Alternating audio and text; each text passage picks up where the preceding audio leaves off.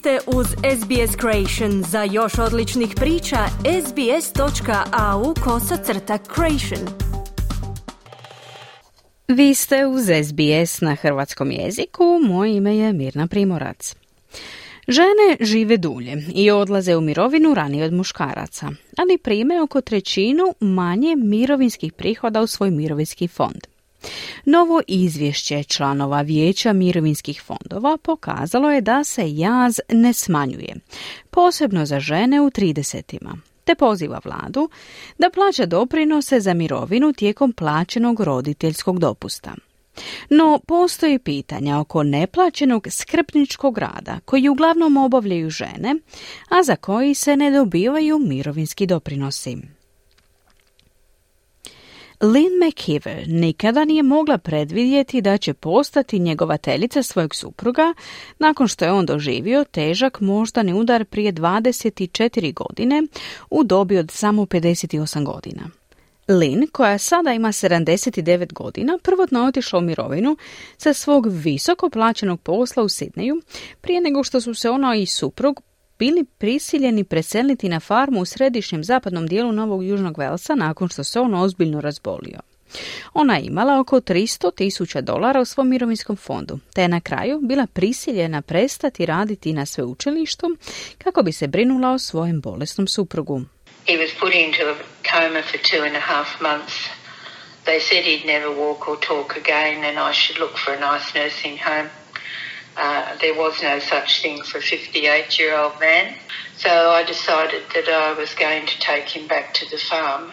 On je bio u komi dva i pol mjeseca. Rekli su da više nikada neće hodati ni govoriti i da bi trebala potražiti lijep starački dom za njega.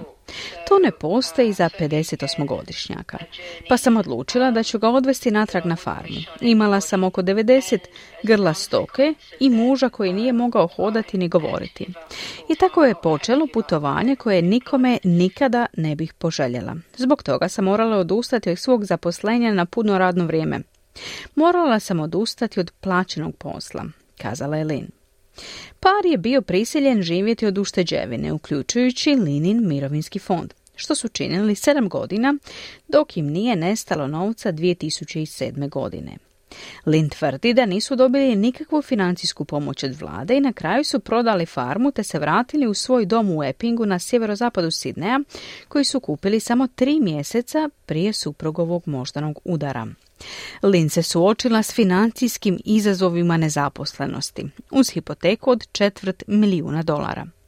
Invalidska mirovina i naknada za njegovatelje koje ona i suprug primaju zajedno iznose oko 1800 dolara svaka dva tjedna, što prema Lin jedva pokriva njihove vrlo visoke troškove skrbi. I think the government should be looking at unpaid caring as, as, as a job. It is a job and anyone who's stayed home even looking after kids Mislim da bi vlada trebala tretirati neplaćeni negovateljski rad kao posao. To je zaista posao.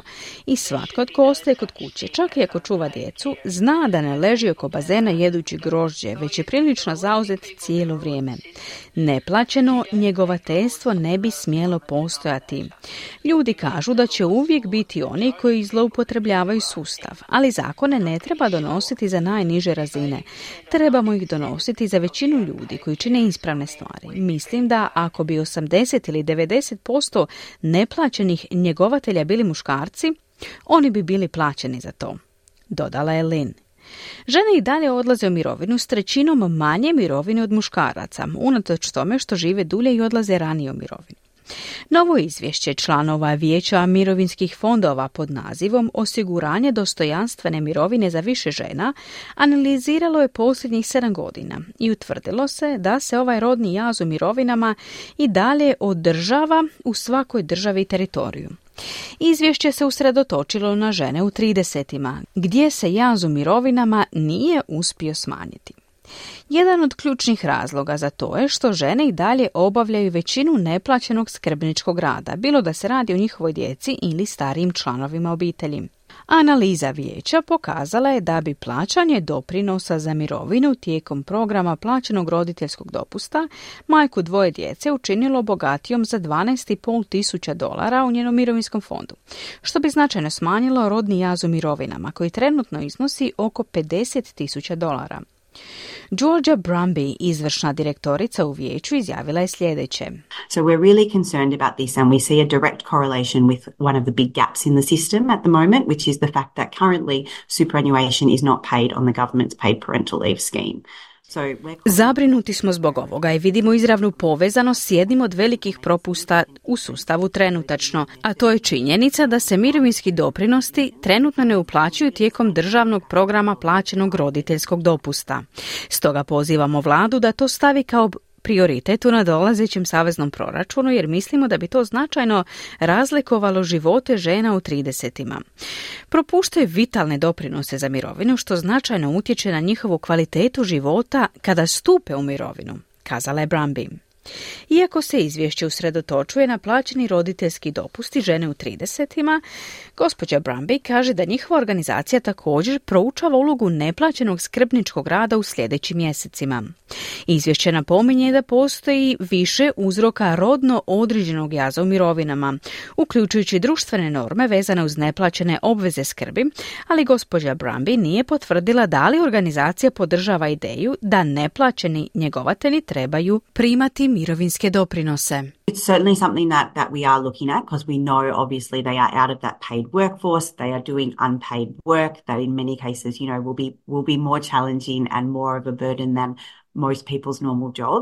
Um, to je nešto što proučavamo jer oni nisu plaćena radna snaga. Oni obavljaju neplaćeni posao koji će u mnogim slučajevima biti izazovniji i teži od većine drugih plaćenih poslova.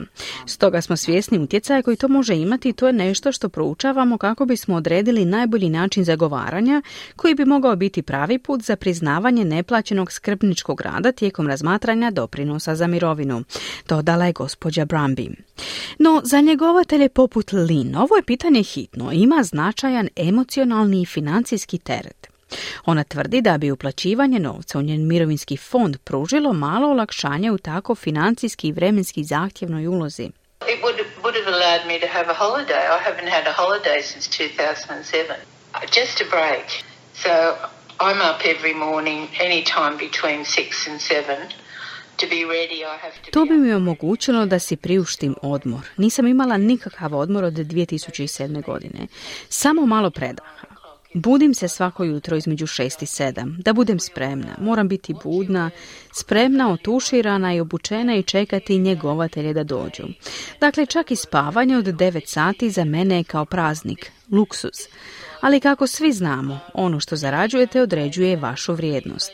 I ako ne plaćate žene za posao koji obavljaju, što je globalni problem, zapravo im govorite da su bezvrijedne. Mislim da je to vrlo loša poruka koja se šalje ženama koji su zapravo kamen temeljac zajednice, kazala je Lynn. Izvršna direktorica organizacije Women in Super, Joe Kowalczyk, tvrdi da bi neplaćeni njegovatelji svakako trebali dobiti neku vrstu financijske pomoći, ali se suzdržala od sugeriranja da su mirovinski doprinosi rješenje.